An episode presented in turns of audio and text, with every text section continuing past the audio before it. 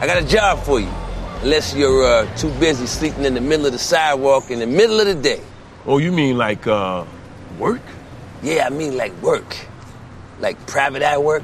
One of your compatriots. Tall dude, got a perm, wears a dusty robe, hangs out with fish. Oh, yeah. You talking about Jesus Christ. He ain't Jesus Christ, okay? Just some crazy dude who thinks he's Jesus. Oh, no, no, no. He is Jesus Christ. He's, he's the Son of God, King of Kings. Of the Most High, God's only begotten Son, sent down here to save our mortal souls from eternal damnation. But you know what? That nigga ain't doing shit for me. He ain't bought me no car, he ain't paid my rent. He's stingy. Whatever. I think he's the danger to the community, and I want you to keep an eye on him. Follow him around. Keep me posted on what's happening. How much? Ten dollars. I sincerely apologize, but I have to turn down that bullshit-ass offer.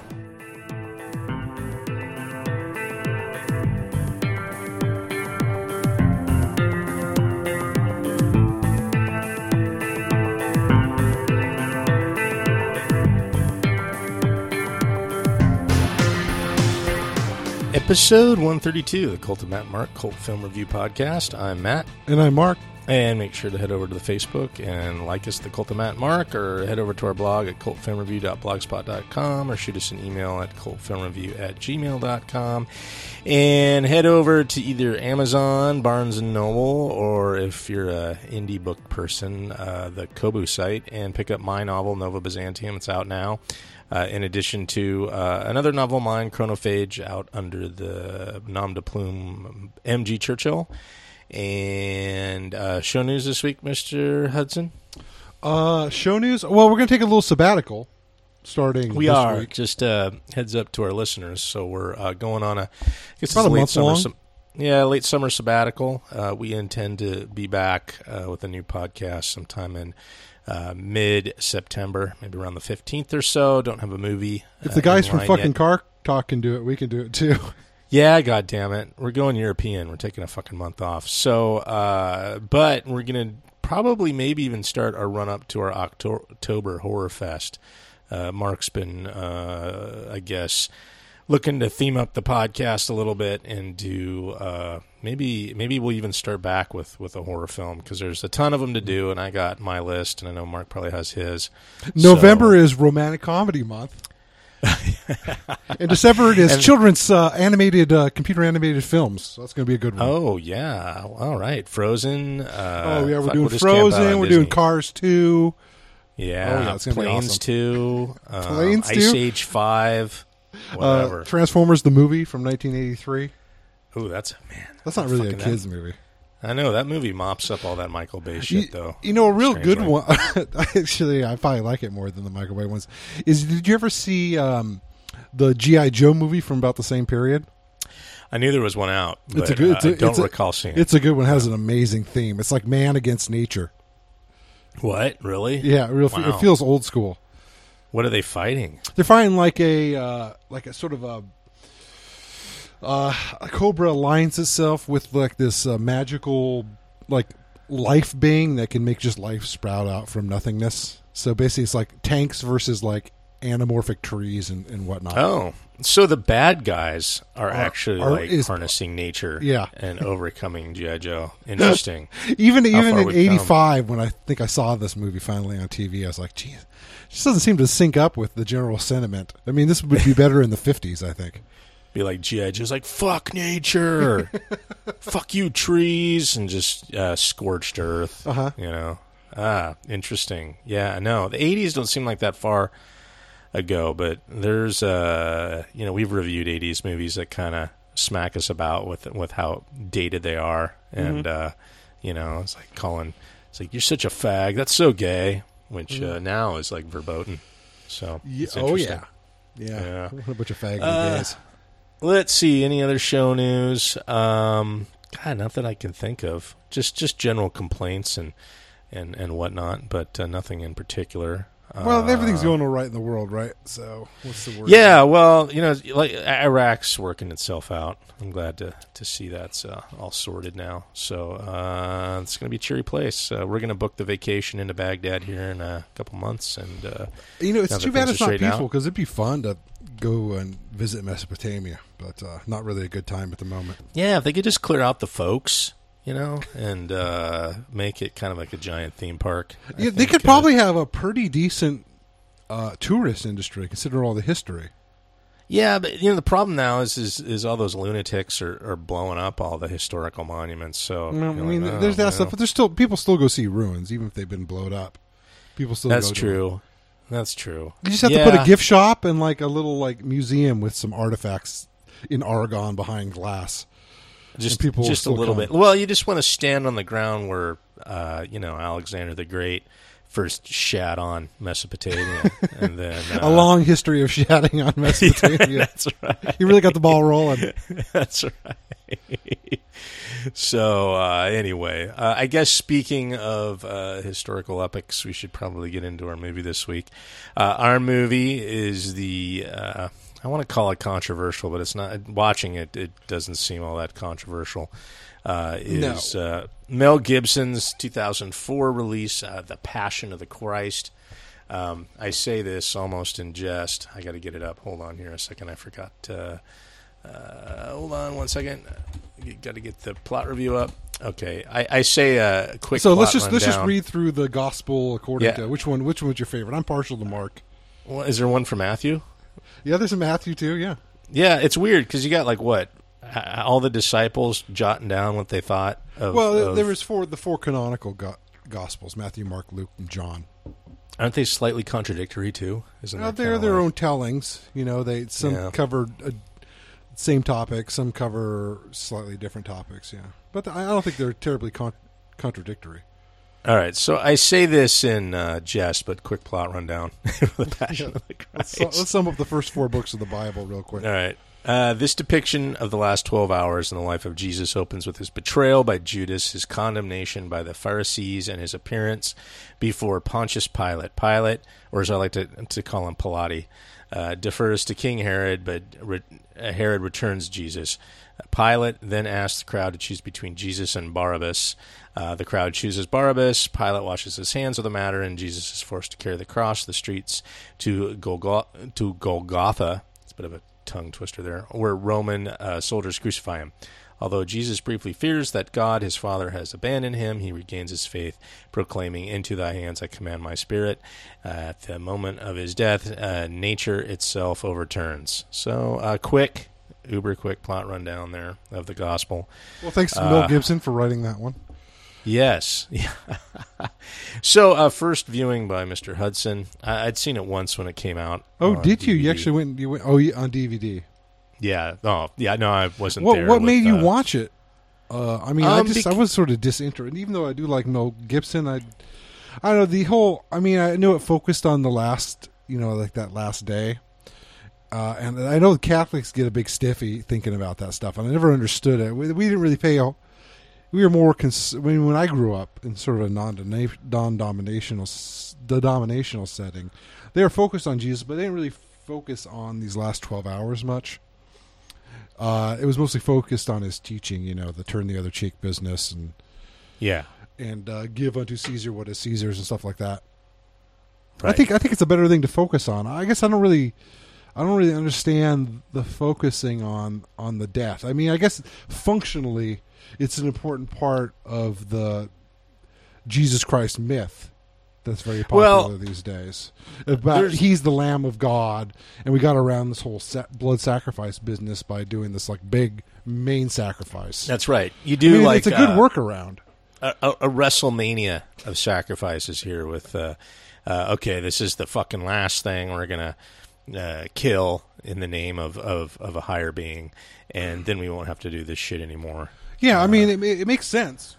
I mean, it's a good idea. I mean, it makes as much sense as why you would need to sacrifice your best animals on an altar to some some angry god. It, make, it, right. it doesn't make any less sense, I guess you could say. Yeah, I, yeah, I guess, all right, there's so much to cover. There's so much to cover. Well, okay, so first viewing for Mark, did you, did you enjoy the film? Let me just put that out there. Yeah, I wish. I really did.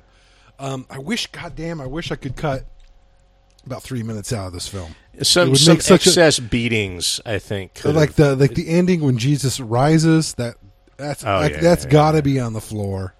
Yeah. Um, some of the stuff where like a real contented Caviezel's looking at the camera has got to be cut. Right. Some of like I yeah, know yeah. you know the the flash. Some some of the shots on his face just didn't hit me as right. He seemed a little. I don't know. He seems a little smug in some of those scenes. Well, yeah, it's interesting um, you mentioned uh, that. And there's also there's a couple of things that uh, I mean really play up the religious stuff, like the whole uh, earthquake at the end business. I don't yeah, even remember that from the stupid. Gospels. Is that really in there? I it might know, be man. in one of the I Gospels. Know. I don't know. And um, there's a couple other parts where it's sort of heavy-handed on the religious business. Just very few, but they're there. It just well, feels I, like he had to you pay homage to the. When he could have just focused on the experience of Jesus Christ as the man. Because, I mean, the whole idea is that he was a man, even though he was one of the part of the, tri- not the triumvirate, I guess that's the right word, of God, the Holy Ghost, and, and the Son. I mean, the Father, the Son, and the Holy Ghost. Yeah. Uh, tripartite element to the, to uh, you know, the the Christian God. Um Because he had to, I mean, this understanding in the Gospels that he had to experience it as a man. That's part of the. That's part of the deal, for whatever well, reason. So, uh, watching this, I, I, I'm Mark and I are both atheists. Uh, I don't know if I'm a little bit more hardcore than Mark. Well, I don't. I don't think you had. You don't, I don't think you had the benefit of growing up within. within no, the I didn't. Environment, which I think it sort of makes. I think it rounds out your appreciation better. Just like just like anything, it's always it's always better. Like, you know, Satan knows every word of the Bible by heart, and that's one of his great powers. And uh, I think it's I think it's an important way to. You can't really appreciate a religion without being steeped in it, uh, at least to some some reasonable amount. Like, we can't so really I, understand the Muslim experience because we haven't really experienced it at all. I mean, maybe if we did a PhD thesis in that, we might come to some understanding of it, but it would be it'd pale in comparison to growing up with it. Well, I mean, I think if you want the Muslim experience these days, you have to live, live under a shitty dictatorship or a fucking chaos. That's kind of my opinion. You know? I mean, so. I, I mean, you can get the. I mean, there's there's some decent. There's a lot of decent, uh, primarily Muslim countries just in Southeast Asia. Yeah, there's, there's those are a little bit bad, more and, and there's stable, some, some pretty. But... And there's some pretty good enclaves in the West as well, even though it's not a huge uh, number of, of Muslims. But like a huge swath of it uh, suffers greatly, I guess. So well, the whole the um, whole Middle East, Northern Africa stuff's not doing too hot. Yeah, it's not doing too hot. So in in that regard, I, I, I view it less as a matter of religion and more of a matter of geopolitics and, and whatnot that's sort of well, shaping that worldview more than, uh, hey, let's pick up the Quran and go apeshit. Kind of attitude that uh, yeah, I mean, we all like not, to sort not, of think of. Yeah, I mean that's that's just that's just goofy uh, right wing Zionist sort of feelings. Um, yeah, I mean people. I mean the whole terrorism thing is just simply because what else are you going to do when there's some great power that you can't fight in any well, conventional yeah. mean and lording over you? You know, what do you do when some great power kills your brother? You know, well, and the Jewish Zionists. Started out being terrorists back. Well, I'm think I think more of the when I think of Zionists, I think more of the Christian Zionists. Yeah, that's a weird one. Christian Zionists. I think I think they're the more more more mover shaker crazies.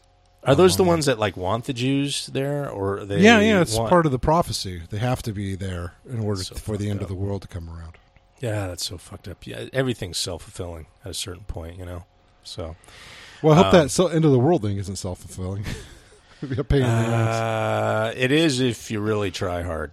Well, I guess you can probably get there if you really work at it. God, um, we worked at it in the seventies and we didn't quite do yeah, it. Almost. What a disappointment. Yeah, exactly. All right. So uh, Mark uh, is a little bit more uh, steeped in, in, I guess, Christian mindset than myself. Um, Not watching really the Catholic this, mindset, though, so I think that really hurts my appreciation of the film. I think if you'd grown up Catholic and... Like a lot, unlike a lot of Catholics, like my girlfriend, who grew up Catholic but didn't pay any goddamn attention to it. It's like it's weird. We t- I talk about stuff in the Bible, and she's like, "What?" Like, I swear to God, you went to I went to public school. She went to Catholic school until yeah. like high school, right? She yeah. went to mass all the time. I mean, she's Irish mostly, and just, just um, zone and out. Just I, I guess if you're not going to pay any attention to it, I guess it doesn't matter whether you have Bible class all the time or not. So Mel Gibson's a, like a crazy Catholic. It's not necessarily mainstream Catholicism, which I didn't even know you could have some kind of, uh, uh, I guess, version of aversion. Isn't that true? He's he's not like just mainstream Catholic. He's some sort of, I want to say, um, shit. I don't want to speculate. And I, I, I, do, I, do, I don't know anything up. about it. This is the first time I've heard of it. But I he's thought he, Catholic. I thought he, I thought he was just Catholic. Real serious about it. He, as I say, he's a Catholic, uh, and I guess that's what uh, shaped his vision for the film, which is, I assume, as literal as you can get with the Gospels, like combining them and uh, trying to stitch together characters and events and all that kind of thing, right? Am I, right I mean, there? It seemed pretty straightforward, the movie. Yeah, it was I very linear. I mean, it was it was that. I mean, the Catholics are really there's something about like there's something about the walk Jesus made with the cross, and it was never really played up uh, when I was getting raised. But the, it's called the, the Stations of the Cross, and the Catholics are pretty serious about that. Okay, the whole. I like, mean, like the three times he drops the cross, and the guy who gets brought in to carry it for him. Okay, all, all that stuff is like uh, it's it's been formalized over the years. So uh, it's it's almost rote at a certain point, right? I mean, the the story itself. I think it's, so. Uh, you know, I mean, yeah. I think there's meaning that's been tied up into it. Like all the little details have significance.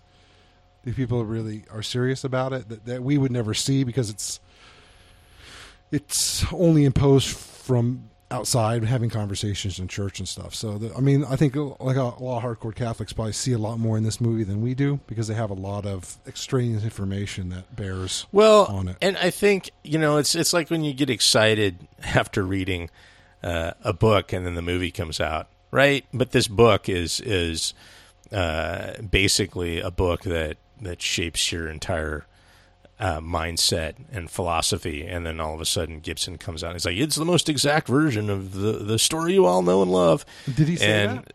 No. I, I'm just I don't think I don't think he I don't think he would say that. I think uh, he just wanted a very evocative, visceral uh yeah, well, experience visceral. that exists that only the motion picture can convey to you. And I think he I think he's very successful on that.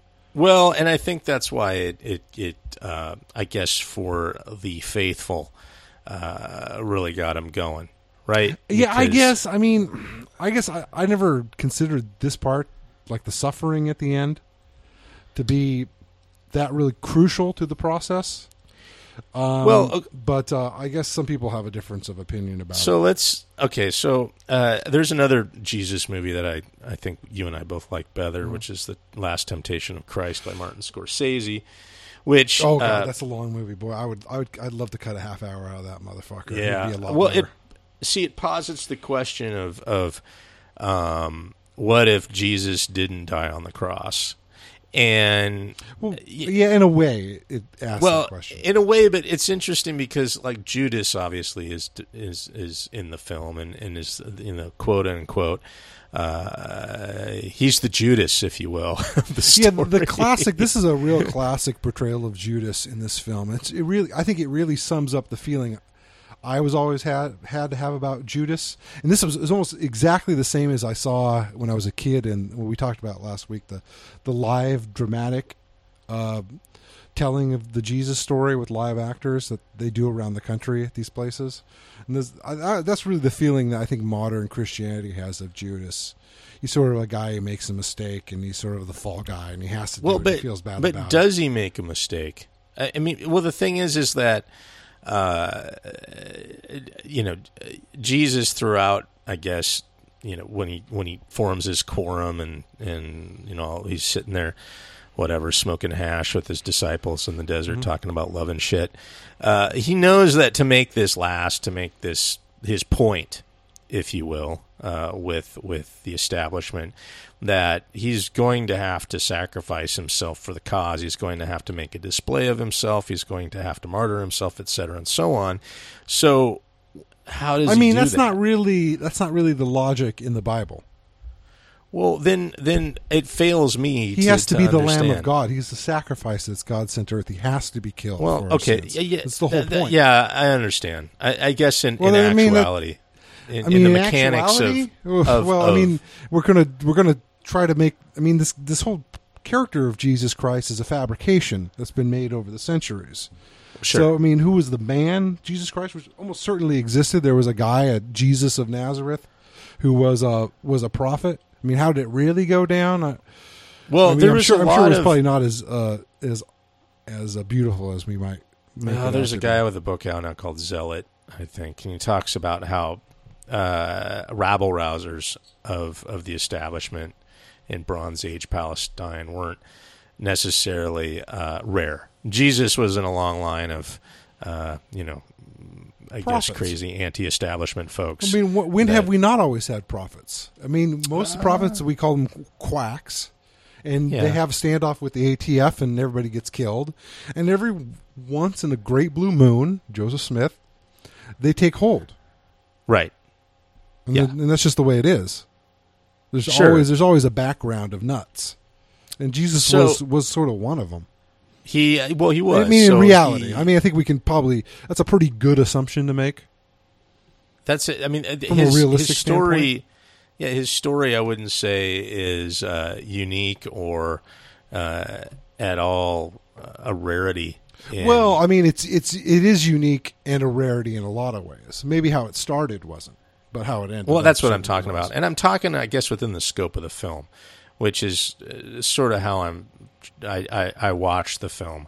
I didn't, I guess, uh, expand it out into its two thousand year legacy. Ooh, uh, so you you win in this film. Now that, I have to say, that is certainly not how Mel Gibson meant you to watch the film. I, I don't care That's how an, Mel Gibson wanted me to watch the film, but I, I you know, for, for fuck's sake, I, I'm an atheist, and if I'm going to watch a movie, I have to watch the movie unto itself to a certain degree. I understand sort of the importance, obviously, uh, two point some odd billion people are Christians in this world, and how it has uh, percolated down through history. But when I'm watching this, I'm like, you know what? I'm going to try to give this as an objective of an eye as I can. Mm-hmm. And I wanted to get into the psychology uh, of, I guess, the Jesus character, if you will. As he's uh, portrayed in this film. As he's portrayed in the film, because I want, if he is a man, mm-hmm. um, I don't believe in the paranormal, I don't believe in the fantastic, although I did like Satan and that weird little freakish bald midget that he toted around. Holy shit. That now, I've seen cool. that bald midget before. I was going to look it up. The, the, the, I think, the actress who played... Uh, Time Bandits. Time Bandits, I want to say. I can't I can't quite remember, but... Um, The the woman who played the devil or the imp or, or Satan, the Satan herself, yeah. Yeah. she was really good, I thought. Was she pretty, was. She was, was really good. Neat. And it was weird. I, I don't... I mean, I, I just don't remember a, that in the Gospels. Uh, I mean, there's the whole... When he, when he goes crazy out in the desert and he meets the devil and he gets tempted. But I don't remember it happening during, you know, the stations. Oh.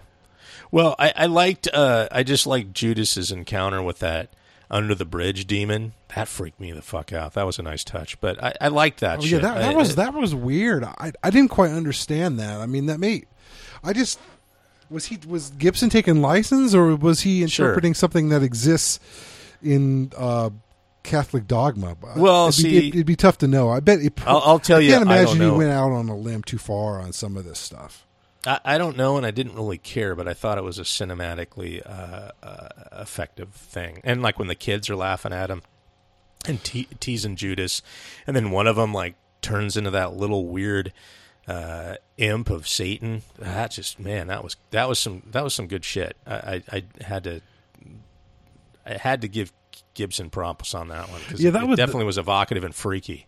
It certainly was. I I. I Be quite honest, it wasn't the favorite part of the film for me. While it was freaky, oh, well. it just didn't seem to make much sense in the story. I mean, Judas is sort of just a, a a means to an end as far as the gospel, as far as I've always considered him. He was somebody. He was somebody that had to do something in order for, you know, the puzzle pieces. I mean, the dominoes to fall. And uh, it's interesting. I was interested how he focused so much on Judas. I mean, of all, he didn't spend much time on the uh, the apostles. I mean, there was um, Peter, Peter. You had to deny him three times or something. Yeah, and like that's that. that's a real classic story. And Peter Peter was a real go getter as far as the apostles. I mean, he was he was no Paul, but um, and and then Judas. Those are the two people he really focused on. And um, I, I just thought that was interesting. I, I mean, could it just be he liked the imagery of it? But that but you enjoy he liked uh, the freakiness of it. I mean, I guess I didn't quite see why it needed to be there when he was focusing so much on, on Christ. I thought it was a nice touch. I liked it as sort of a counterweight to the the, the linear story of Jesus at the end. I, I liked the stuff in the desert with the rotting goat and or the rotting donkey or whatever the hell it was. Mm-hmm. Um, you know, the the weird. I guess uh, uh, imps who were taunting him, and, and then the meeting with Satan. I, I don't know. It, it, to me, it was good cinema. I enjoyed that stuff, mm-hmm. and uh, all the symbolism included. So, uh, anyway, but I was I was going on about how I was trying to watch this film. I wouldn't say in a vacuum, but as a as a psychology study, and the thing that I guess.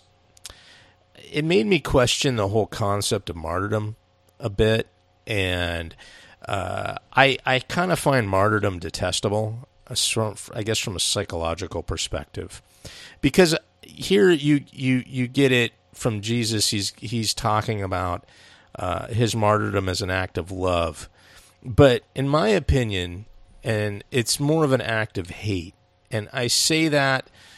Uh, I guess with, with, with a grain of salt, and the fact that uh, what is it about what you believe so much that you will force uh, the unbelievers around you to, uh, I guess, kill you or torture you to the point that you, you're, you're, it's like a, it's like a weird form of stubbornness or a weird form of, of, Uh, I guess almost suicide, is that, hey, fuck you all, you're going to have to kill me, uh, you, you, you, you pieces of shit, and mm-hmm. I'm going to make you do it.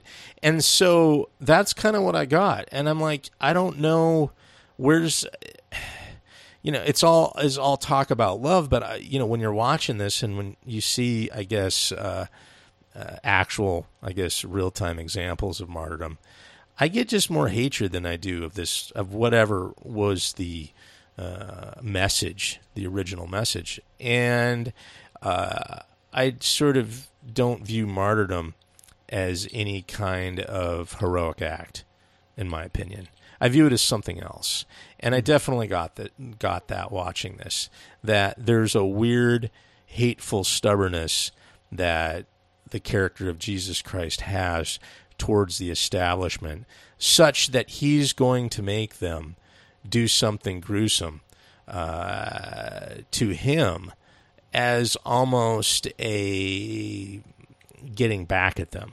You know what I mean? Does that make any sense at all? Uh, I mean, I think you're getting at the point of sort of an incongruity in Jesus Christ as portrayed by the Bible.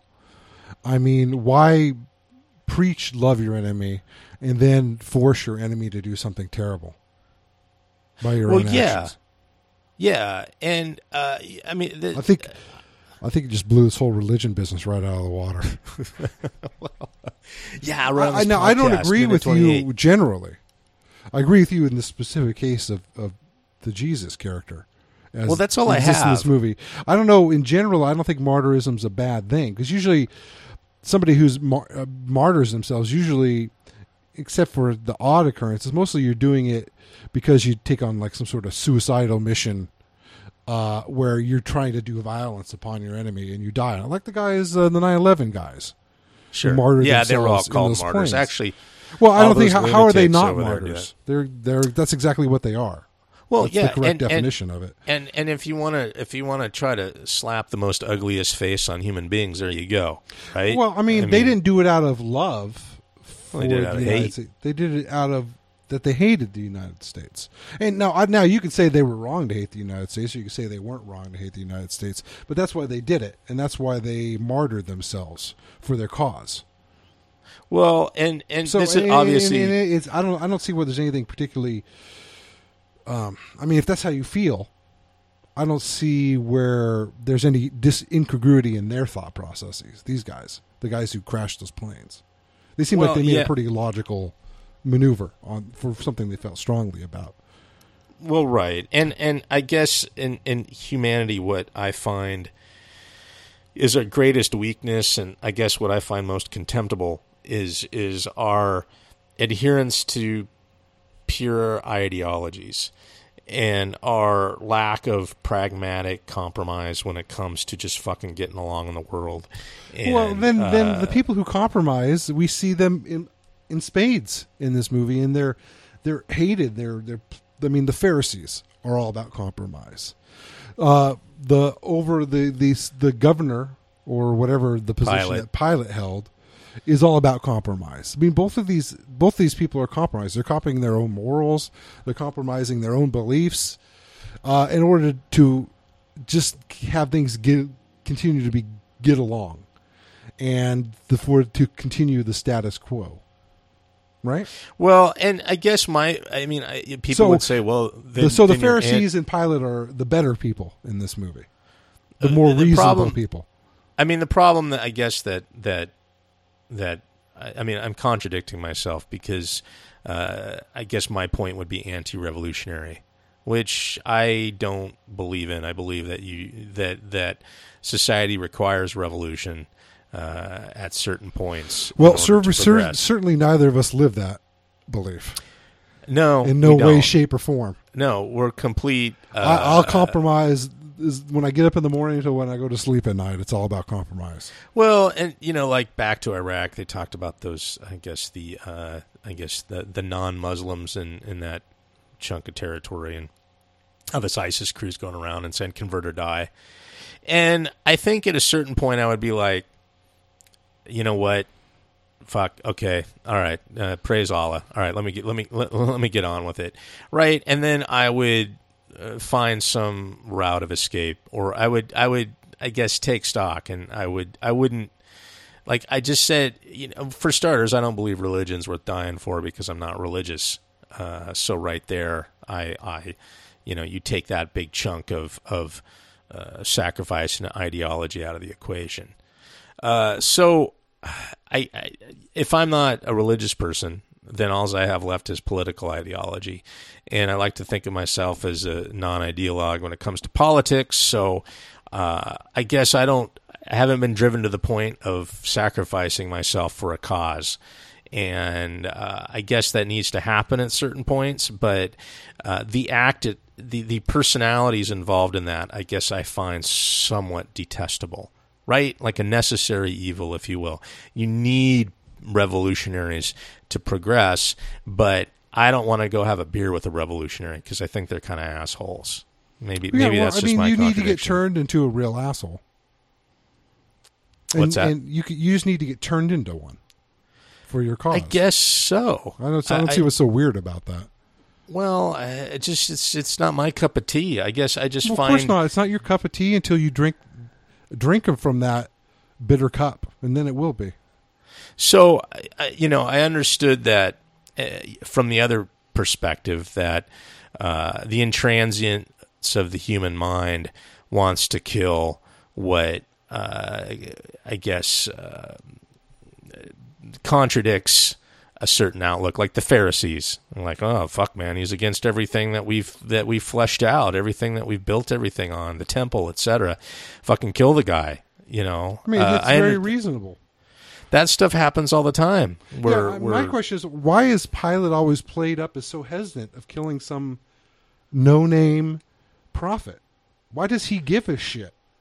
I mean, they sort of try to make a case for it with his wife in this movie, but. Um, In a lot of ways, why does he care? The he the, the people he's ruling want some guy that's destabilizing their political structure killed. Why does Pilate give a shit? Just kill him. Well, why does he care? I, I wouldn't know, care I, if I, I was Pilate. I, that's I guess Pilate's the most. Uh, Pilate's actually been. Uh, there was a, a great book by I forget the Russian novelist called uh, The Master and Margarita, which is a classic Russian novel. that uh, the main character is is writing a, a novel on uh, Pontius Pilate, and they go into Pilate quite a bit and, and have little vignettes with him as being, I guess, the most enigmatic character of the gospel, because he's sort of a uh, he's a man that's given a certain level of empathy. And like you said, what does he give a shit? You know, he's just trying to keep the status quo. That's his job. Yeah, I guess uh, I'm never quite sure why the Gospels. I mean, I, I don't know strictly from how they're writing. At least the feeling I get, he's always played as somebody who doesn't really want to do it, but goes through it anyways. Well, whatever that's worth. I mean, Pilate, I guess, would be the only person that could have stopped the crucifixion of Jesus Christ, right? I mean, he was the only guy who, who could have said, you know what, fuck you guys, I, I'm not going to do this, and uh, you're going to have to stone him in the courtyard or something. You know, mm-hmm. uh, he could have actually uh, changed that that symbology of the cross and the crucifixion. Well, uh, I don't, and maybe I, I, I don't know if story. that was it was really that simple. I mean, I think this movie portrays it that he's there's certain power structures, and I don't think he could let the the Jewish population kill somebody. It's just that would be against the how things are set up in that uh, the, well, power, it, the power it, of state killing is rests solely in the hands of, of the Romans here. Well, right? And it's an interesting sort of window into how the Romans ruled the world, which uh, is a form of colonialization. Mm-hmm. But it was a, I mean, the Romans, I, I think people have a lot of differing opinions about how they ruled the world, like through force and at the end of the sword, and they just moved giant uh, legions into areas and they occupied. But that's not really how they did it. They did a lot of their rule of these kind of far-off lands through coercion and adoption of local custom. Mm-hmm. And I think they had a lot more carrots than they had sticks. Um, so uh, they were maybe more uh, federalized, and they controlled like things like commerce. Mm-hmm. And uh, defense, but I think beyond that, they let sort of local justice uh, kind of reign, custom reign. They didn't dabble, they didn't convert, that kind of thing, and they sort of got away with it by, uh, you know, for for however long, uh, hundreds of years, because they were they had a light footprint, and so the whole thing about, I guess, the Pharisees throwing up Jesus, like, you got to kill him, you got to carry through with, you know, with, with our justice. Uh, I think it was an interesting insight into sort of Roman politics that I don't know if there's any other story that really captures it as well. So, you know, Pilate's kind of thrown into this conundrum. He's there to keep the peace. You know, that's his main job. Well, he's there to and, keep the money flowing. He's there to keep, to keep trade the, well, flowing. And you you have to keep the peace to do that. You have to keep yeah. the local yeah. peace to do that. Mm-hmm. And so it's important that, you know, to keep all these folks uh, on the straight and narrow, to keep the status quo going. Yeah, keep everybody at work. You know, I yeah. mean, you have an uprising, all, all of a sudden you're not making money and you're spending money, putting down the uprising. Right. So it's almost as if economics really was, was the killer of Jesus at a certain point, right? I mean, well, it's, I mean, it's, I... I th- I mean, whenever whenever you're anti-establishment, you're always anti-commerce. Uh, always. There's no way you can disrupt society so much and not have a negative aspect, negative influence on commerce. Well, and all revolutions happen out of uh, economics and commerce. You know, I mean, it's it's all based on uh, haves and have-nots, and and uh, when there's too much of a disparity in wealth, and you get revolutions, and you see that in Russia with the Bolsheviks, you saw that in China with Mao Zedong, you see that uh, in the world right now, and it's a pretty common thing when, when the masses aren't able to fulfill their needs due to disparity, then you get sort of an upending of, of the status quo. So, you know. There we go. I think you uh, summed up geopolitics right there. There you go. Okay, so I guess we could go on and on about Jesus, but I wanted to talk a little bit about the realism. And, uh, you know, I know you have a, a lot more insight into anatomy and uh, than I do. Oh, you mean I wanna, the scourging? Well, I, I watched this and I was like... Oh, damn, you lose a lot of blood. I, I was like, is this even... He was looking pretty sickly at the there. At no, the no. I, I, what I was wondering is, is, okay, could any human being do that? Could any human being, uh, you know, uh, somebody who's fucking tough as nails, could they do what Jesus did? Is that even possible? Uh, I mean, maybe. I guess it all depends on whether he passes out or not. Well, see, that was the thing. He never passed out. Like the whole thing. Well, maybe. And I wouldn't be surprised that, that you could put somebody through that. Certainly not anybody, not everybody, but there's probably some people that could uh, take that punishment to maybe uh, find their sweet release of death on top of that cross. So, okay, so a scourge is like, uh, it's like chains with barbs, right?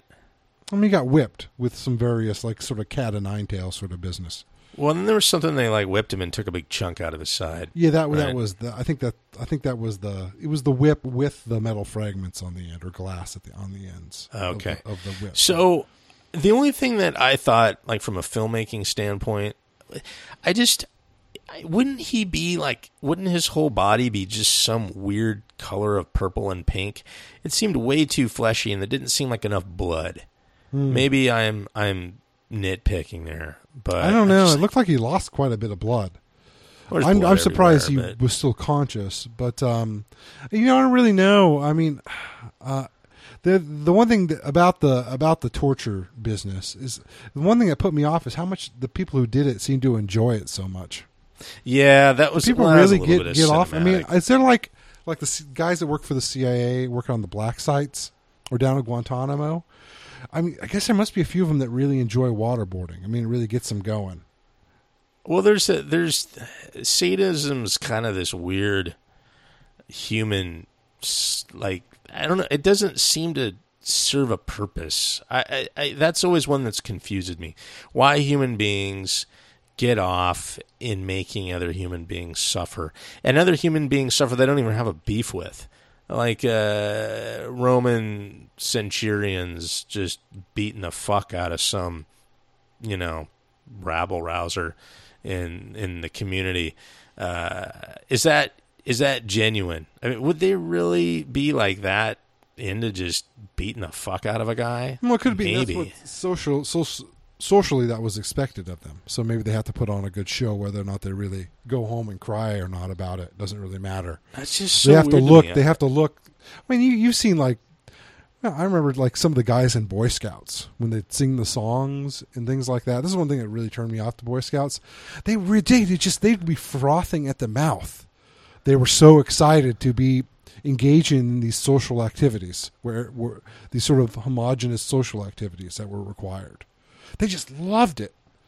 And it always, I mean, I'd see somebody singing. I remember there's this great image that's still in my head of, like, we were all lined up singing the song in Boy Scouts. I don't even remember what it was. And um, I think part of it was sort of like a game, who could sing it the loudest. And there was a guy that was really into Boy Scouts that was right next to me. And just the spittle was flying out of his mouth. He was so excited about participating in the social activity. He was just, really? he was just, he was in like ecstasy. And I just remember, you know, I'm like thirteen or something looking at it. I was like, Jesus Christ. And I still remember the image. Whenever I see people doing things in unison and them really liking it, I just always think of that moment. It's it, well, how, it, how much, it, how it can really motivate some people. Well, it freaks me out. And maybe that's just kind of the punk rock in me. I, I, I whatever.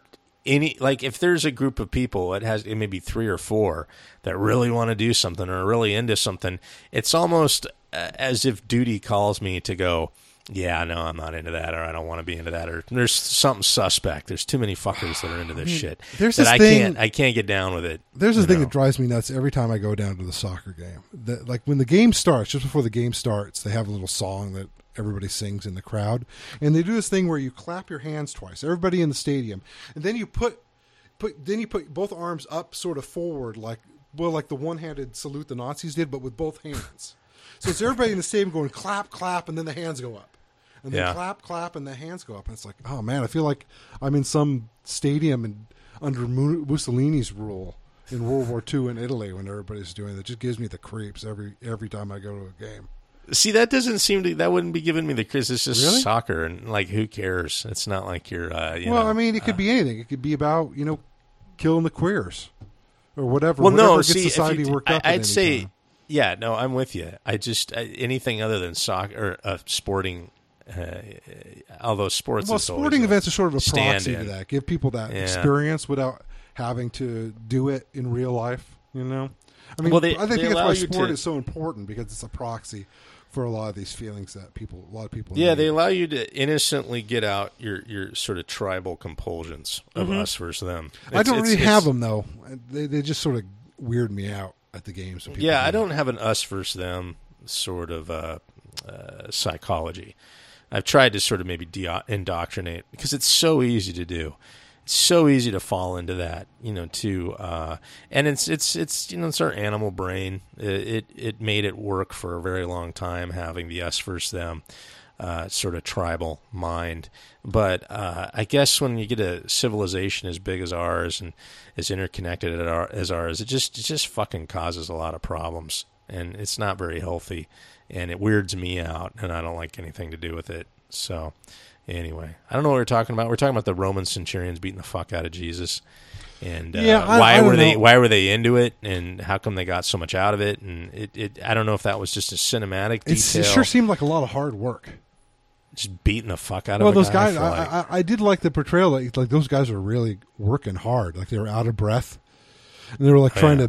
to one up each other about how. how hard they could scourge Jesus. Oh yeah, yeah, yeah, yeah. Like just I, you know, I don't know. I just there's so many sadistic people in this movie, and, and maybe that's how the world really is. But I don't like to think about it, so that left a little bit of a bad taste in my mouth. Though a lot of those scenes were pretty impressive. So uh, Mel got um, a rashing of shit in this movie for being anti-Semitic. And it's no secret that he, he goes off about the Jews in Hollywood all the time in drunken rages. But um, I think there's like one thing where he recorded when he was drunk, pulled over for drunk driving. Is it sugar tits, rant. Those fucking Jews in Hollywood kind of thing? Yeah, yeah. that's I, it. Isn't that it? Yeah, something like that. I don't know. Uh, who cares? Uh, well, the thing drunk. is, is I, I, I was like, you know, I, I don't think you'll find... A, uh, a corner of society that, that is as sensitive to disparaging remarks as the Jewish community. And maybe that's anti-Semitic in saying that at myself. But uh, I watched this and I was like, okay, is this, I mean, is this painting the Jews in the bad light? Uh, maybe, well, but I mean, they were the establishment. Is it, is it, How do you not well, paint the establishment? As Without rewriting history, when you're talking about when we were talking about Jesus, who was very anti-establishment, of course the yeah. establishment's going to be portrayed poorly. I don't. Well, I don't, who I don't else was left he... around to? Who else was la- left around to persecute the guy? You I mean, know, who wanted um, him dead? The, the the people that happened to be living or happened to hold power in the society, which was the Pharisees. Yeah, the I don't people know who else there would have been power he threatened. Right? Yeah, and so uh, were were were the were they depicted, I guess, as sort of sinister and evil, eh, as no, much like, as like, anybody you know, holds power man, in society. I can't, I can't, I couldn't, I can't believe how anybody really would say that. I mean, if people were saying that, they're just they're not really thinking about what they're saying. Oh God! Well, Howard Stern had like a whole fucking radio show where he bitched about Mel Gibson and the well, Passion Howard of Stern's the Christ. a fucking idiot. Well, no, but. I wouldn't say that he's uh, uh, very far from sort of the uh, Jewish mindset when it comes to that fact, you know, uh, overly sensitive about um, the slightest uh, stereotypical depiction.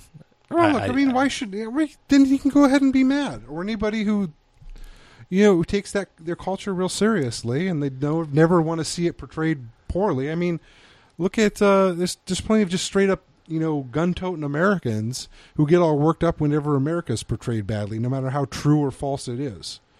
I mean, some right. people are just going to get worked up over this stuff because they're super protective of what they consider themselves to be aligned with. And uh, I, I don't think how it's so unnatural for people to say that. It doesn't just, but it doesn't mean that their outrage has any standing in any real way.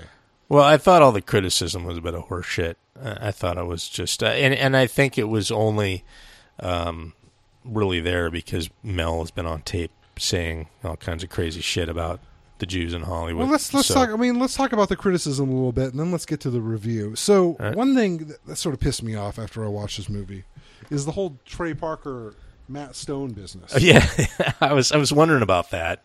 About that, uh, you know, I've seen that episode where they have a big.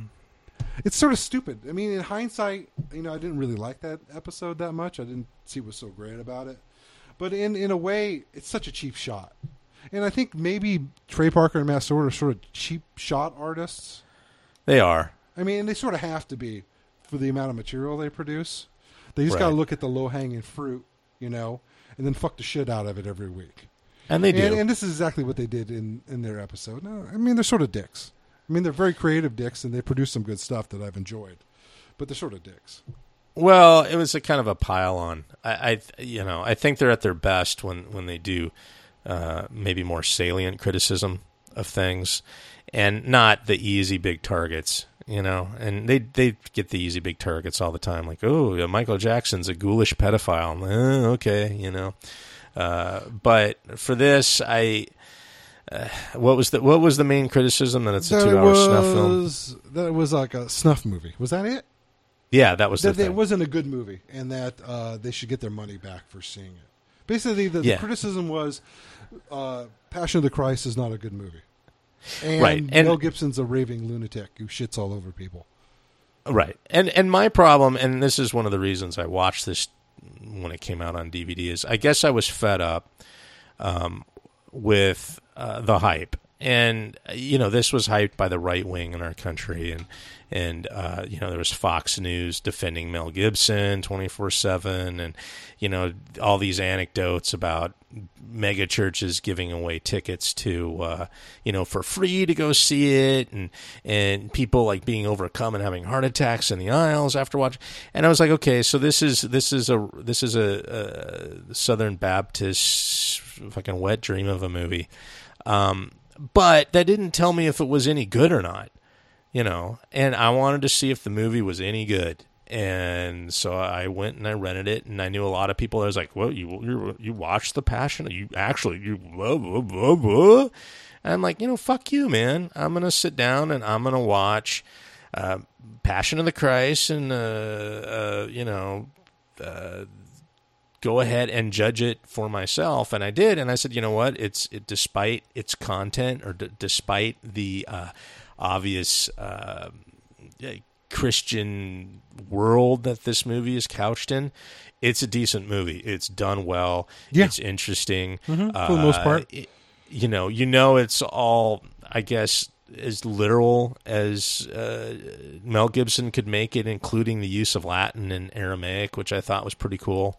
I thought it was uh, I thought it was really effective. Some great performances by some European uh, sort of not movie star actors. Like the person who right. plays Mother Mary, she is very good. I guess she's a, a well-known but Romanian, strictly Romanian actress. Okay. Uh, I liked Pilate's portrayal. I thought yeah, that, that was, was pretty well good. Done. He's uh, he's like an Eastern European guy too, though he he's been in a couple of action movies. I guess he's sort of buff. Uh, and I like the flamboyant decadence of Herod. That was kind of funny. Was, I, I swear to God, I've seen that actor before. That was a that was a fun little part of the movie. You forget about well, Herod. And what I liked, and this is something that uh, I guess I, I really enjoyed about Apocalypto, is the scene in Apocalypto where uh, the kid. prisoners... What's that? The fat kid. The fucking fat kid. Is when the prisoners uh, get taken to the Mayan capital, and none of them have been there before. Mm-hmm. And the, the, the just, I don't know how, it's not that long. It's like ten minutes from, from the point at which they enter the city to the point where they're up on top of the pyramid. It was like a couple day walk. I I don't think I've ever seen in film something so alien and terrifying as that Mayan city. With the, the especially with the fucking sacrifices on top of the pyramid and that fat little, oh my God. And so you get a little bit of that with like the King Herod scene. You get like, oh my God, what the fuck is going on here? This is fucking crazy shit, man. And I don't know who King Herod was. He was, he was, he was sort of the, um, cause Pilate was the viceroy or the governor, but King Herod, I guess, was the, um, what? I think it was, I think it was the, the monarch of the vassal kingdom. And I don't know what purpose he served, because it seems like he would be in conflict with with with uh, the Romans. But, well, I mean, he, uh, he I think he, the idea is it's just this tiered structure where the Romans, the governor has ultimate power, but then the people govern themselves in whatever the custom is. So, and Herod was just uh, I think part was, of that. I think custom. He was like the king of that region. Right. Yeah. Yeah. And they probably had some sort of, um, I guess, well-functioning organization. Or, yeah. I mean, they, I think it was part of the co-opting of the, the, what do you mean? What do you call that? The, you know, just all, laws and law and order and all that. Um, yeah. You, you needed to have that for a productive society to exist. So I, I like the care that, that he took, just showing you, uh, a bit of history that should be, I mean, we always get this typical costume uh, epics in cinema, but Gibson has a nice way of just putting a like a, an alien twist on, on some of these, these historical events that uh, let you know that maybe the way that we think of history or we think of, of certain scenes in history isn't exactly the way it looked. And I, I kind of think that's cool. I guess I, I guess I don't quite follow the use of. Well, I don't qualify your whole point or the use of. I don't quite follow what alien.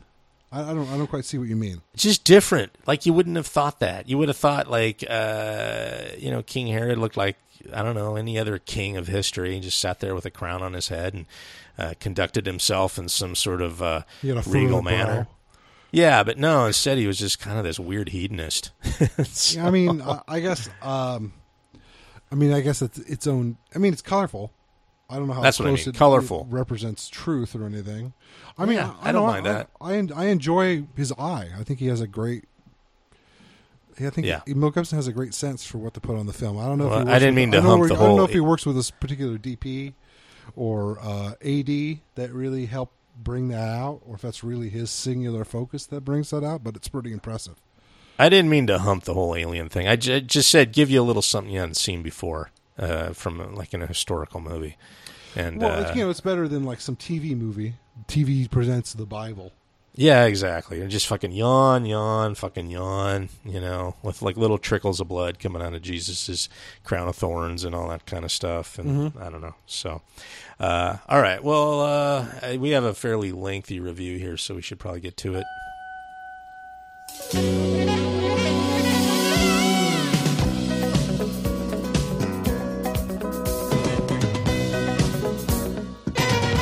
Ebert reviewed the film uh, on the twenty-fourth of February, two thousand four, gave it four out of four stars.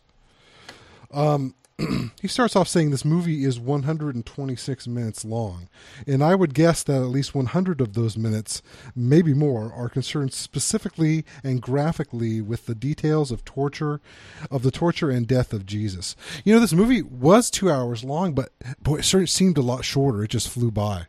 I don't know if yeah. you had that feeling about this movie. No, it was really yeah. engrossing. I mean, I don't know. I don't know why, because it's there's so little happens in this film. Well, and that's to me why it's a. But man, the movie just flies by. Well, and that's why it's a good movie. I mean, that's yeah. why it's it keeps your attention for two hours, and you think it's a lot shorter than it is. So it's. Re- I mean, it's it's it's really impressive how I was. I when I sat down to watch it, I didn't want to watch it. Uh, I've been oh. in sort of a grumpy mood for the last couple of weeks, but uh, boy, I really did enjoy it once I finally sat down. Um. Let's see here. Um, it is clear that Mel Gibson wanted to make a graphic and inescapable, wanted to make graphic and inescapable the price that Jesus paid for the whole Lamb of God business. And I guess he did that. Um, then he goes on to talk about his Catholic upbringing, which I think is probably really important. Um, he says the screenplay is not so much inspired by the Gospels, but as by the fourteen Stations of the Cross, which neither of us are familiar with. And that's, I think that really probably detracts on our enjoyment of the film. He says, as an altar boy, uh, serving during the stations on Friday nights in Lent, I guess that's something you do, I was encouraged to meditate on Christ's suffering. And I remember the chants uh, as the priest led the way from one station to another, and he has a little bit from the Stations of the Cross. Uh, so you can see how, from a Catholic's point of view, this movie is all about that. A ritual well, that Catholics carry out. It's too bad we don't have experience with that. And maybe that's why this is an important movie, because like you said, if if you're an altar boy and you you know you're acting out these stations, there there isn't any sort of visceral urgency about mm-hmm. acting those out. It's like, meditate on Christ's suffering. I'm like, I don't know what that looks like. What's and they read a little like? bit of poetry. You know? Yeah, I mean, I think I could see how this could be really moving for somebody who's religious in Catholic, or like Eber, who's moved away from the church but had that upbringing. Yeah. I mean, even, I mean, we both enjoyed it, but we didn't have that. So it's interesting that you didn't have to, you don't have to know about the stations of the cross to still enjoy the film. Well, and for me, it was, it was more of an, of, of a psychological study of an actual human being than all the, uh, I guess the, uh, you know, formalism and canon of, of the Jesus story. I just was, I was moved by, Uh, I guess this, the the human element more than anything. That's all I have. Hmm. So, anyway. Yeah, I guess. I mean, that's really all you have in this that's it. movie. That's it. Yeah, exactly. Huh. Huh. So, I mean, what if he was truly a man, which I think we all mm-hmm. kind of believe? Uh, then a man went through this experience, and uh, um, that's something.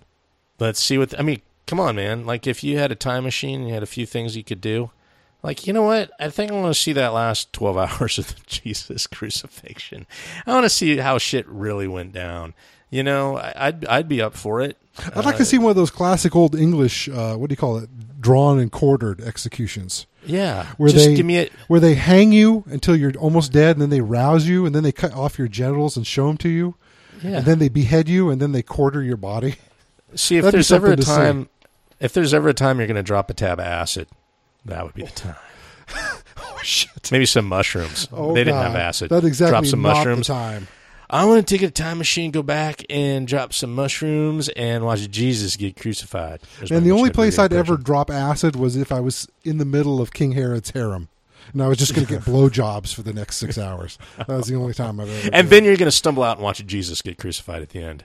No, I'd, I'd fall into a deep, uh, uh, like... Um, some sort of deep drug-induced haze. You, uh, you can imagine, like, there's there's one guy who's still up. He's like, come on, man, they're going to crucify that Jesus guy. Let's go out and check it out. I'm getting a B J. Leave me alone. So, have this, take these mushrooms first. It's going to be wild. No, I would not want to do that.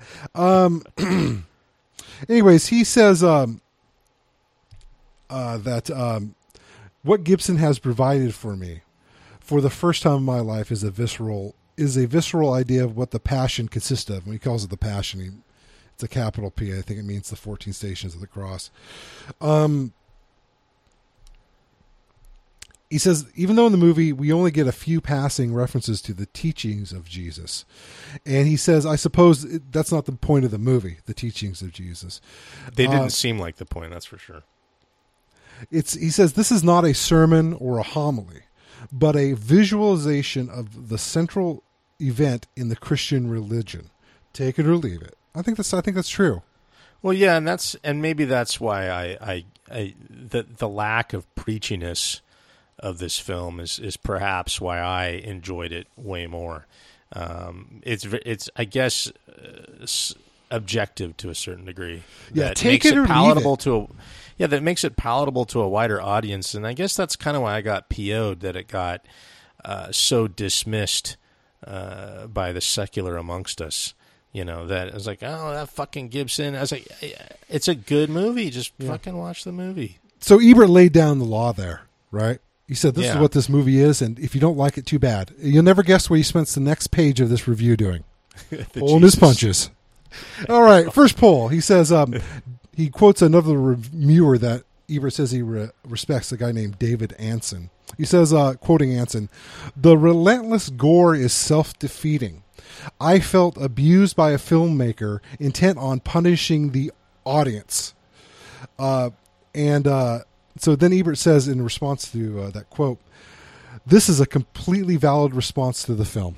And that's just not uh, true. It's not a valid response to the film. You can cer- you can certainly be abhorred by it and not like the film because of it, but I don't see why I have to tell you. I have to say that that response is valid.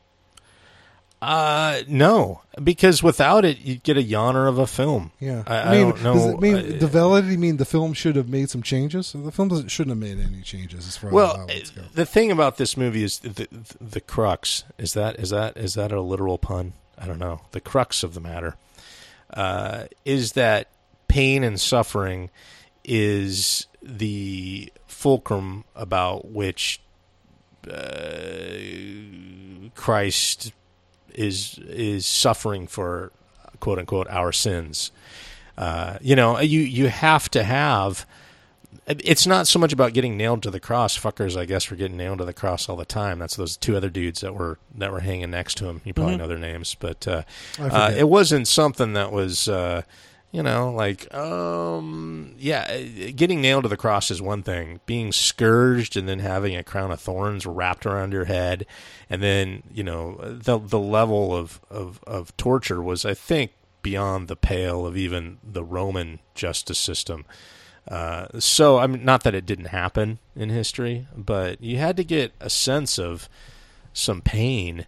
Um, Pretty to, sure those guys, they had like a good twenty guys employed just in the scourging department of the uh, of the uh, of the. Of the Roman, uh, you know, oversight council there. So yeah. Something tells me they did it on a regular basis. Well, they did it on a regular, but you needed, yeah, and it and and it was you needed to to to make the point. You needed to have that in there. You needed, I think, to have that level of violence. Uh, I, you know, some of it went on a little long, but I, I it, it needed to be there. I don't. I think pulling the punches with that would diminish the whole point of the movie. All right. So uh, he goes on to address the anti-Semitism claims. Uh, as you might expect, he would. Um, talking about, uh, I don't know how to, the, the the main Pharisee uh, is that his name? They were the Pharisees, the priest, I, the I, Jewish I, priest, I, I whatever. Uh, yeah. uh, I don't know. They pronounce all the names differently in the films, but here he calls him Ceophas. Is that right? Uh, okay, sure. Yeah, uh, he was I the main know. guy, the main priest. Um, he says um, that Ceophas is not seen as sympathetically as Pilate. And uh, then he goes to talk about another critic, Stephen Gray Dennis, uh, said that, and he quotes him here, the film omits the canonical line from John's Gospel in which Ceophas argues that it is better for one man to die for the people than uh, the, and a nation be saved as a result. And uh, I mean, that's a pretty, I mean, that's a pretty, um, you know, that's a, that's a pretty reasonable political stance to make. Well, that was kind of the point I was making earlier, you know, about and, uh, yeah, I mean, I think we, I think we can all quo. read that into that character, anybody who's reasonable. Anyways, yeah. uh, he continues to quote Graydon, saying that had Gibson retained this line, perhaps perhaps giving Ceophas a measure of inner conflict that he gave Pilate, it could have underscored the similarities between Ceophas and Pilate and helped to diffuse the issues of anti-Semitism. So, okay, I guess, I guess he well, did his due diligence to talk about that. But then he also mentioned that, hey, everybody else who who who who begs mercy for Jesus are all, everybody's Jewish in this movie. Yeah, he goes for, on. He goes, except for the Romans. I mean, so, you know, it's, they come in all shades and colors. And you just were uh, looking at the, uh, uh, I guess, the the... holders of power of a community, and yeah. that's not really that's not really a a, a a fair depiction of a community in general. So, you know, because those people were depicted as such doesn't necessarily mean that the entire uh, people are depicted in a certain light. Yeah, and Eber goes on to say that, saying, and even, you know, the positions of the priests, you can understand it. They're trying to hold their community together, and they can't have somebody turning everything on its head. It's very reasonable. But Ebert doesn't just stop there. He goes back to really pull his punch, saying that you can't really hold anybody responsible for the death of Jesus because he died by God's will uh, uh, to fulfill his purpose. Yeah, there you go. Talk about pulling yeah. your punch. That's a Deus Ex, Deus Ex pull punching. Uh, a Deus Ex uh, uh, pussy, pussiest pussy or whatever. Yeah, uh, exactly. And... Uh, all right, so we got we got past that. Um, thank God. Um, so he goes on to say, let's see here. This discussion will seem beside the point for readers who want to know about the movie, not the theology. So I think he's talking about all the baggage that comes along with this movie. And that, that really comes to you and I, right? Maybe you yeah. more so. Uh, um, yeah. But The Passion of the Christ, more than any other film I can recall, depends on theological considerations. So I, uh, I, he's sort of saying that that's that's sort of what got me by this review here. He's saying that I think he he says you sort of need the theology behind this movie for its its ultimate weight to hit you, and I think I think he's right, even though the movie stands on its own for you. Well, I think you need the context. Um, but I, I don't think the idea of, of dying for what you believe in is an, is something that you need to be steeped in Christian theology about. Yeah. Uh, I, I, so, I, I mean, it's a bit of a disagreement here.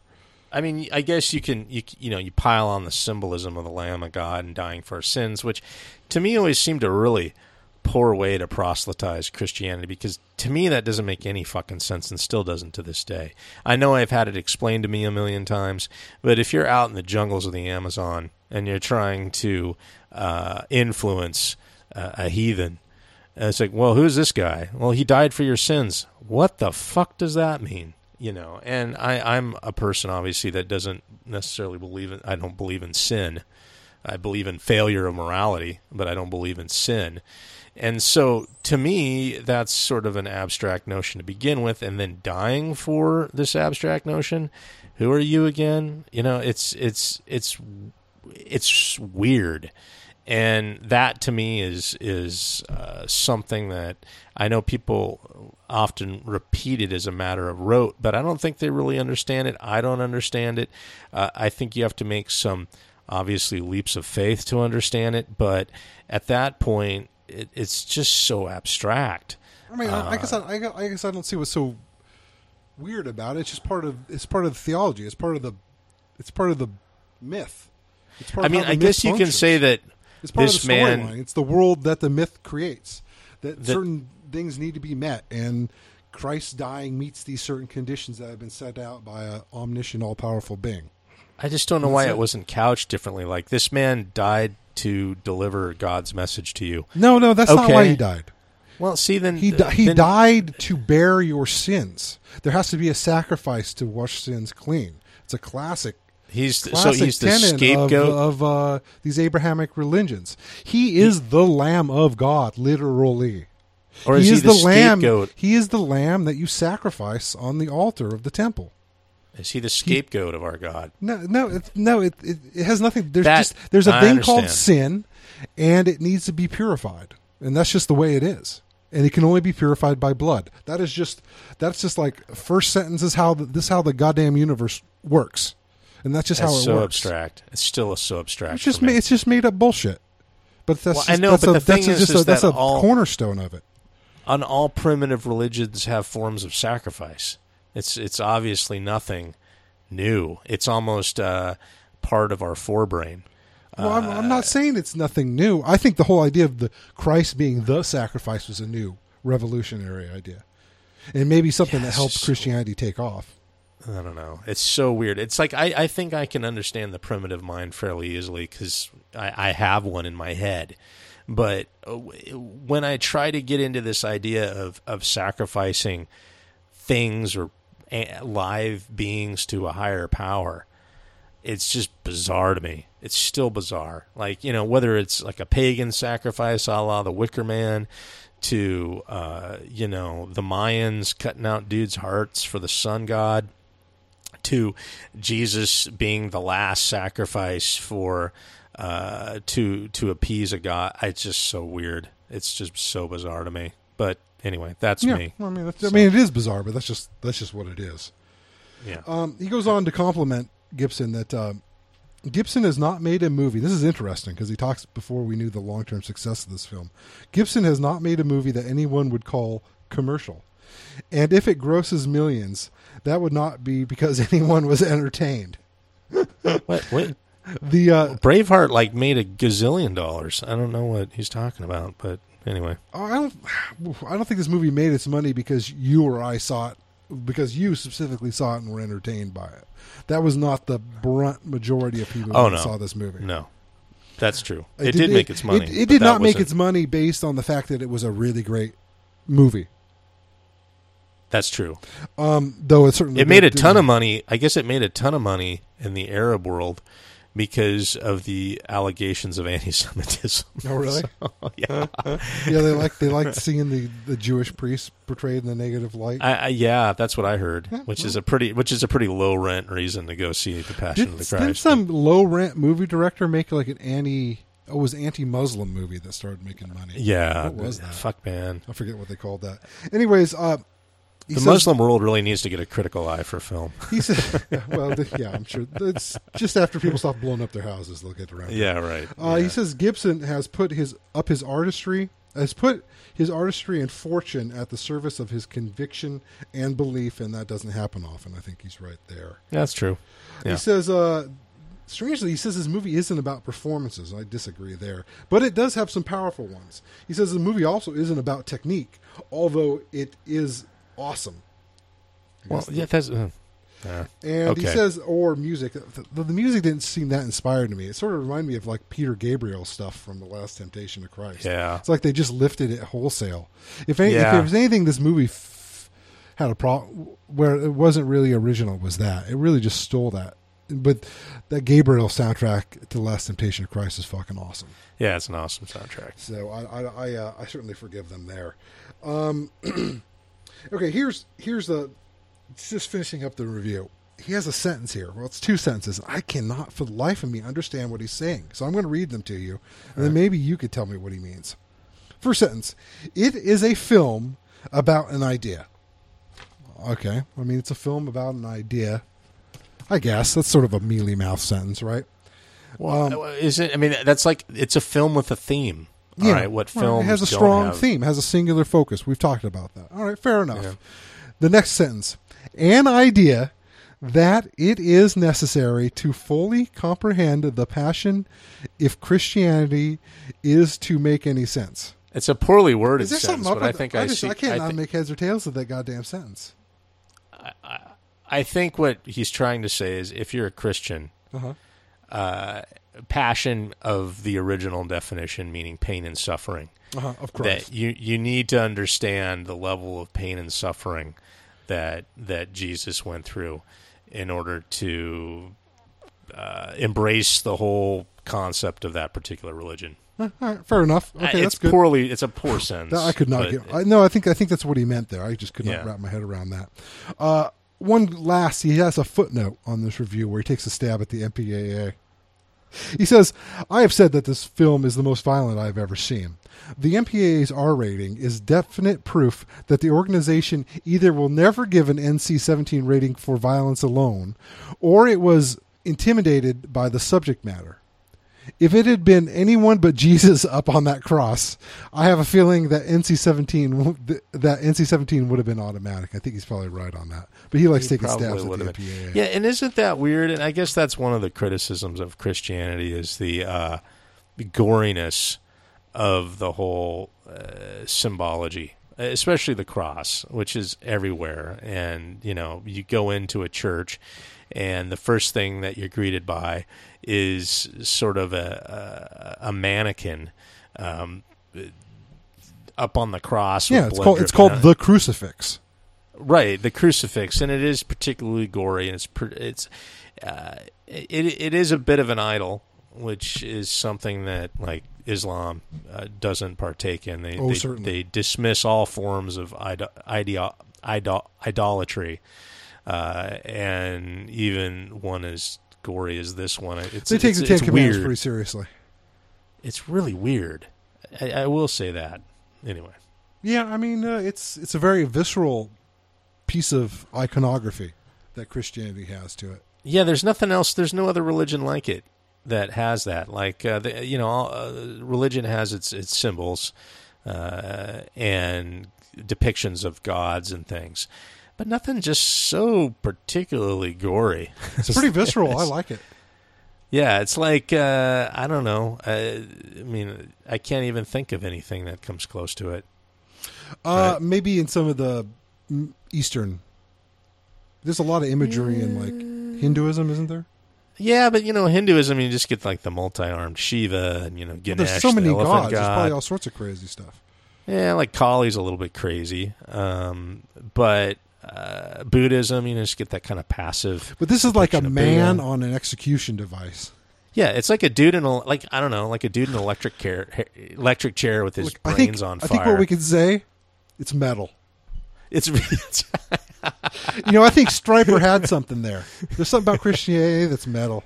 It's very metal. Yeah, I will say that. Having some dude just bleeding out uh, with a fucking crown of thorns up on some kind of uh, execution device uh, that you pray to is, is very metal. So, um, hear, hear. Yeah, you got to respect that.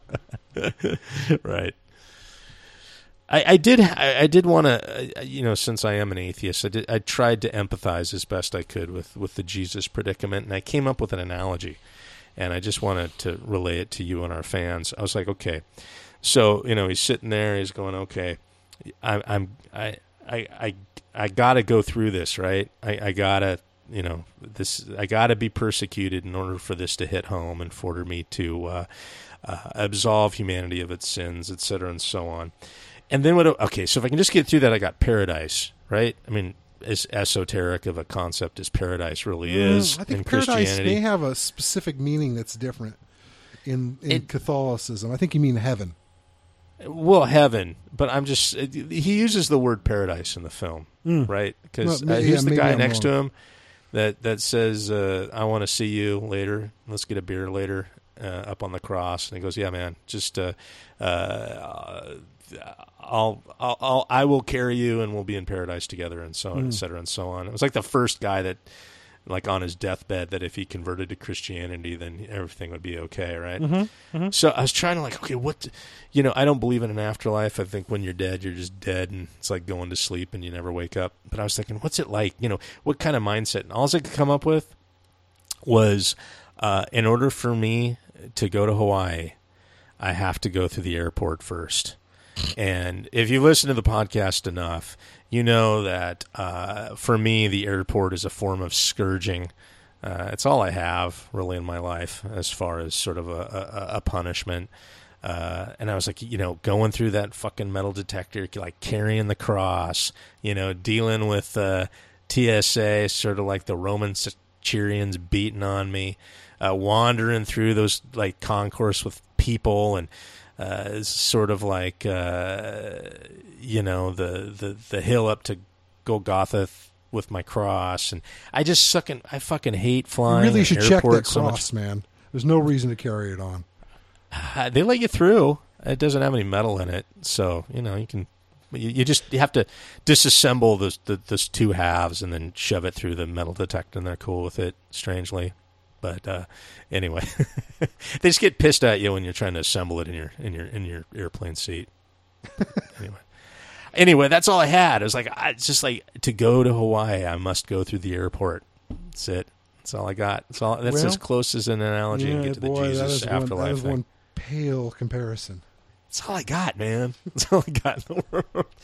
But, you know, but then you're sitting on that beach having a pina colada, and it's like fucking all worth it. Like I am in paradise now.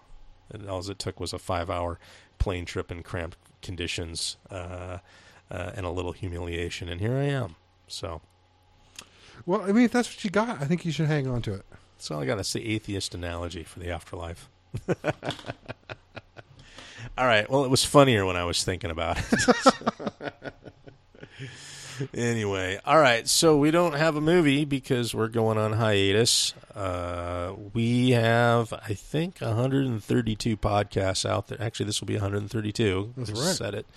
So if you uh, have just skipped around, you like us, and you've just skipped around the movies that you've uh, only watched, and I recommend going back and maybe picking up one of those movies that uh, you haven't seen in our catalog and check it out and then listen to us. So uh, you can do a lot of uh, back listening, if you will. Um, but uh, we'll be yeah, back. N- n- probably not before like episode nine or ten. Yeah, before before after we we got decent mics and became less tinny. I think was uh, I did listen to a Road Warrior podcast mm-hmm. uh, recently, and yeah, the sound was kind of crap, but our format was settling out because uh, that was our third podcast, and we didn't really know what we were doing, and so we would like uh, I think Lost Highway was probably, I haven't listened to it since we did it, but we had just watched the movie and we were like trying to review it five minutes later without sorting out our thoughts and all that kind of stuff. Yeah, that lasted and, for all of one time that we did that. Yeah, and then we gave up on that because that just took a lot of time. And then we reviewed uh, American Werewolf in London. And we reviewed it sequentially, like we were just kind of stepping through the movie, which was a little odd. And then it was like The Road Warrior. We just went freeform after that. I think that's kind of how we've stayed for the... Uh, I mean, it's a pretty uh, simple format.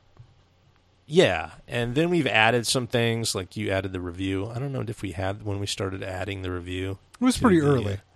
Well, yeah. we, were, we were reading it beforehand, and I wanted to I wanted to read it cold in the middle of the podcast, so we could react to it without any pre-knowledge. And I think that's sort and of that's fun. Worked well because uh, it it I guess allows the listener to sort of reflect on, um, to know that we we weren't leveraging any of Ebert's material to form our own opinions prior to watching it. So mm-hmm.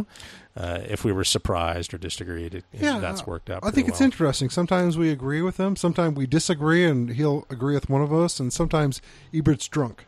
We've we've learned. Yeah, that's that. right. And some yeah, sometimes he's just a bleeding hard pussy. You know, well, yeah, uh, that too.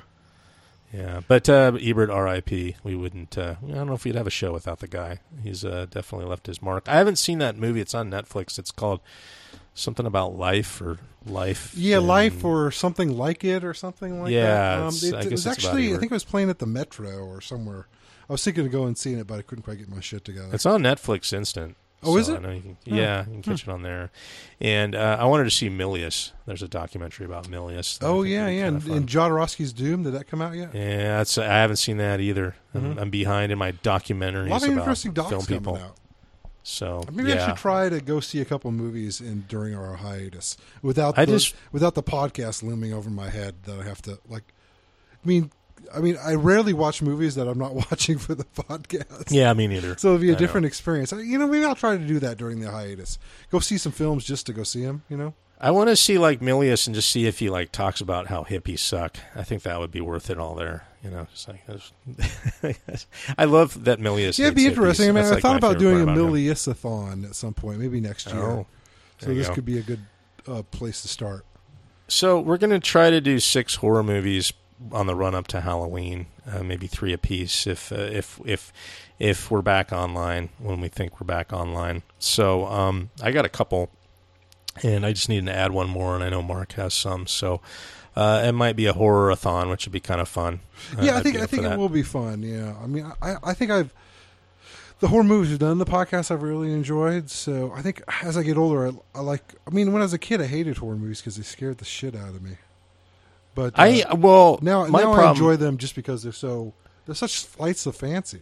There's not any well, my, type of movie that really goes that crazy as a horror movie. Yeah, and my problem is is I I, I stopped getting scared by horror films a long time ago. Uh, you know, there's the sort of the jump thing where they just jump out, and it's just those are kind of cheap shots. But mm-hmm. uh, it's horror movies in general. Um, I think they'll gross me out to a certain point. Uh, like uh, Eli Roth's Hostel grossed me out. I had to stop it just because yeah, it was grossing I, I, me out. I saw a bit of that. that, that that's not really my thing. It, but uh, I like I don't truly, mind gore, but usually if it's a little more off the off the charts, I don't want it too like, realistic. Like a movie that makes me scared to walk through my dark house at night. Very Ooh. few of those. I mean, have, we could do have, some really frightening movies, not just fun, gory movies. We should probably mix it up. You should tell me what three you're doing, and then I'll try to make some choices that complement those. Okay. Well, we'll we'll, we'll bat it around, and we'll come up with a, a program for the listeners there that uh, hopefully will have some variety to it. And uh, anyway, it'll be fun. We're looking forward to it. And uh, so uh, for everybody, have a rest of a great rest of your summer. Or if you're down in uh, Australia, have a great rest of your what winter. Enjoy. Enjoy the spring coming up here. Hopefully it'll be nice. All right. So uh, until then.